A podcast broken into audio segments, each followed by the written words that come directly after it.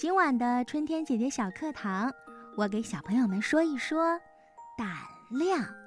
我要告诉你，胆量是你自己的，谁也拿不走。小朋友，你有胆量吗？这么说吧，你胆子大吗？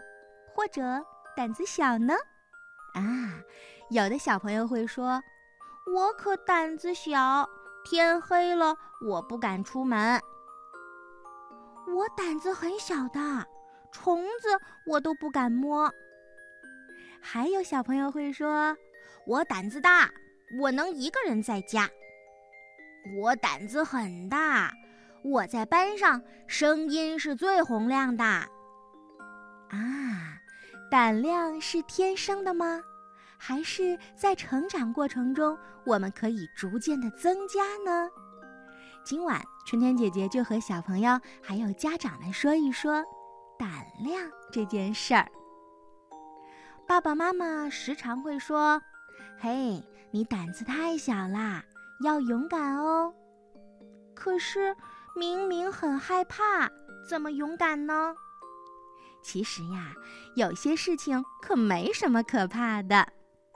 多注重在生活当中的小细节，不断的得到锻炼，我们都可以成为一个有胆量、有勇气的孩子。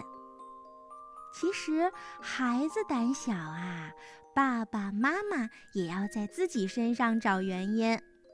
比如有的时候太爱我们啦，什么都说不行，都说危险，都说不安全。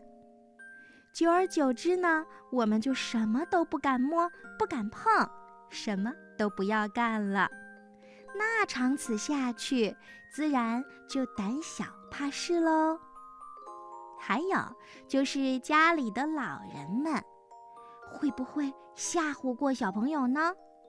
比如孩子哭闹的时候，爷爷奶奶会说：“别哭了啊，再哭再哭就把你送人啦。”孩子想出去玩的时候，会说：“外面有坏人，会把你抓走的。”这样的话，会不会给小朋友的心理造成害怕呢？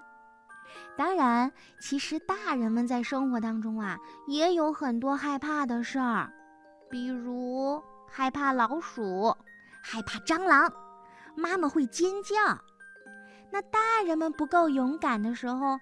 或多或少就会吓到小朋友，甚至啊，有的小朋友比妈妈的胆量都大，要保护妈妈呢。哎，这就厉害了。在很多时间里呀，小朋友们是需要被鼓励的，比如多鼓励他们和陌生人说话，鼓励他们试着自己走进黑黑的房间。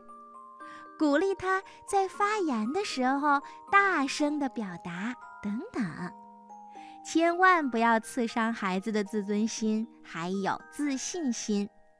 这样呀，正好是强化了他们的懦弱。大人们应该尊重孩子，对孩子有信心、有耐心。小朋友的未来啊，是无限可能的，当然是可以变得很勇敢的。好，说几个好办法吧。在运动当中啊，是可以锻炼、提高孩子的胆量。